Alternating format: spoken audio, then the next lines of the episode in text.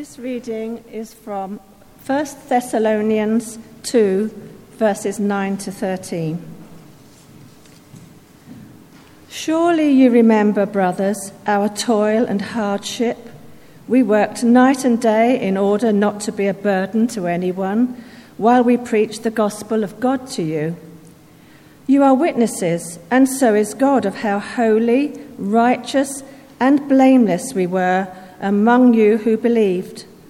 For you know that we dealt with each other, with each of you as a father deals with his own children, encouraging, comforting, and urging you to live lives worthy of God, who calls you into his kingdom and glory.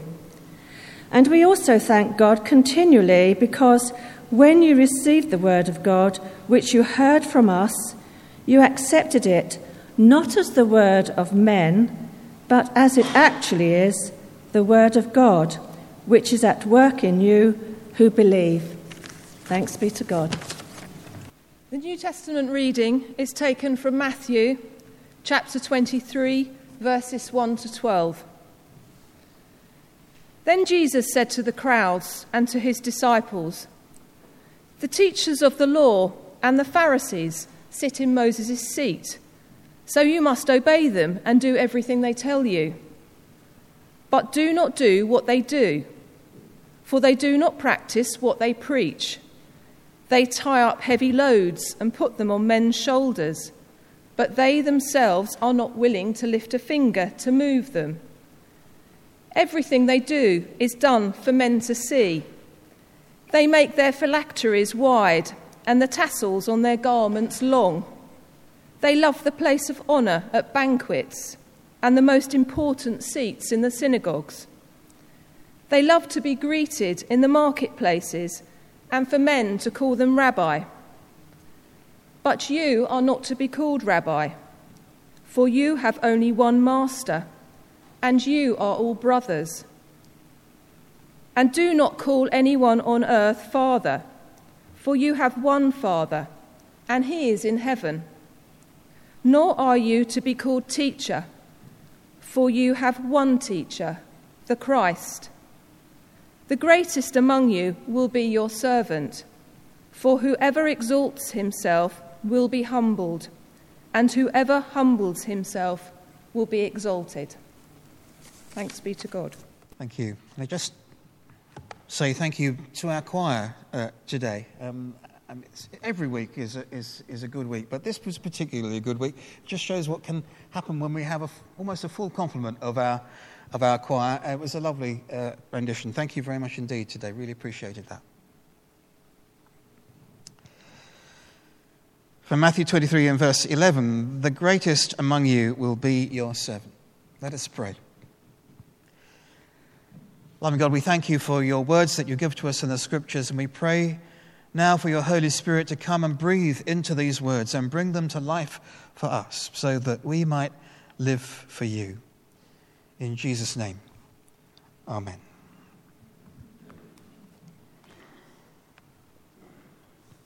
I have to confess that I got into a bit of trouble with my, lo- with my wife last week.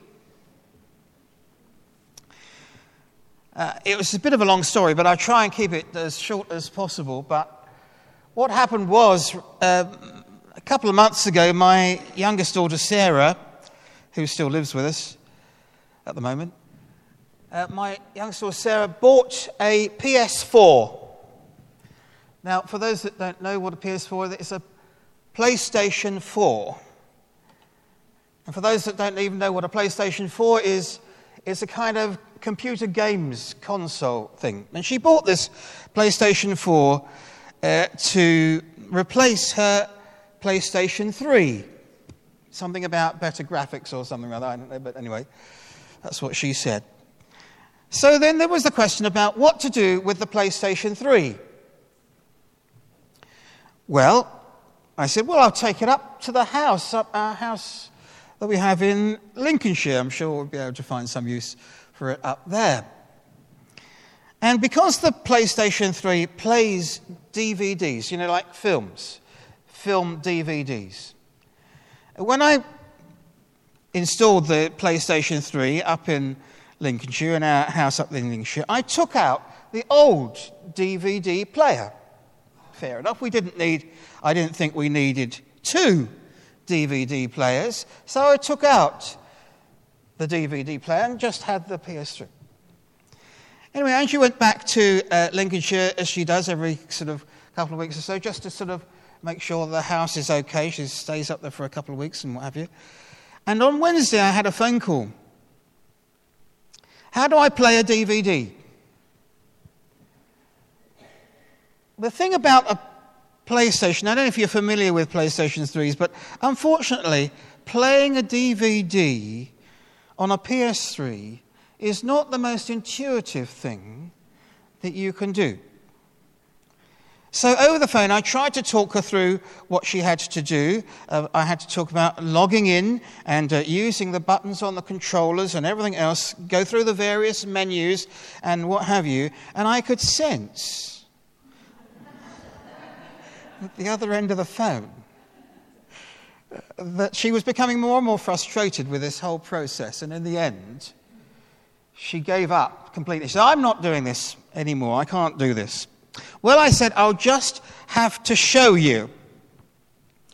But unfortunately, that now won't be until after Christmas when I'm actually up there again. So I'll leave you to imagine the rest. There's a really important moral, of course, in that story, in that experience. And that is that it is far better to show someone what to do than simply to tell them what to do. And that really, in fact, comes out of the two readings that we've had this morning. In Matthew 23, Jesus criticizes the Pharisees and the teachers of the law for telling people what to do, but not actually doing it themselves. They like to show off, they like all the trappings of their position, their status, their religious authority. They like to make people aware of who and what they are, but they actually don't carry out what they teach. They don't practice what they preach. Instead, they impose all kinds of heavy laws and regulations that weigh the people down. Jesus says they don't practice what they preach, they tie up heavy, cumbersome loads and put them on other people's shoulders, but they themselves are not willing to lift a finger to move them. Bishop Tom Wright, in his commentary on this particular uh, account, and Bishop Tom Wright, of course, has been here at uh, one of our, our lectures, and uh, he tells of how he was going on a camping trip, a hiking trip, and he went into a, a camping shop and um, bought all the equipment that he needed his camping, his um, cooking equipment, and his tent, and his sleeping bag, and everything else. And he said he packed it into this uh, rucksack. And he said he struggled to put it on. And it was so heavy that he didn't think he was even going to make it out of the shop, let alone go hiking into the mountains. And he said, as the uh, salesperson was helping him on with this rucksack, he happened to get into conversation to, with the, the salesperson. He said, Well, what sort of holidays do you go on? And the salesperson says, Oh, he said, I just go down to the seaside. He said, I can't, I can't, uh, I can't even lift any of this stuff. I've got a bad back. And uh, Tom Wright said that by the time he got to the end of the street, under the burden of all this heavy load, images of the Pharisees and the scribes were coming into his mind. By contrast, Paul says in Thessalonians that he says, We worked night and day so that we might not be a burden to anyone while we preach the gospel to you. And he says that, in fact, he not only preached the gospel in words, they actually tried to live it out. They tried to demonstrate it, to, to show what it meant. Someone once said, I'd rather see a sermon than hear one any day. I, I can see that, actually. Far better to be able to see something than simply someone just tell you. Or to use a common phrase that uh, we hear around today, it's not enough to talk the talk, you have to walk the walk. Now, of course, this isn't just limited to religion and uh, the whole scandal in uh, the entertainment world with the Harvey Weinstein business and the, now spilling over into the political sphere as well about inappropriate behavior and the abuse of power and authority uh, is, uh, is all connected to this, really. No matter what we might think about what's happening today, and in, in many ways the hysteria uh, uh, of the, the current situation, in many ways what's becoming clear is that it's just the tip of the iceberg of the abuse of power and influence, of people's actions not being consistent with their status. In fact, we see, if we didn't know it already, it is in fact endemic within our society. Which is even more reason why, as Christians, we need to behave differently from all that. It's not what we say that counts, it's the way that we live.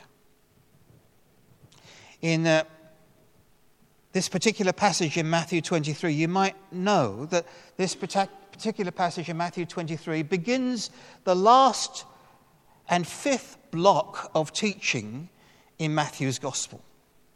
Matthew's Gospel is divided up into five blocks of teaching. It's thought to mirror, really, and maybe even, in fact, to supersede the first five books of the Old Testament, the Torah, the books of the law. And Matthew is saying, actually, I'm giving you a new law now, the law to live by according to Jesus.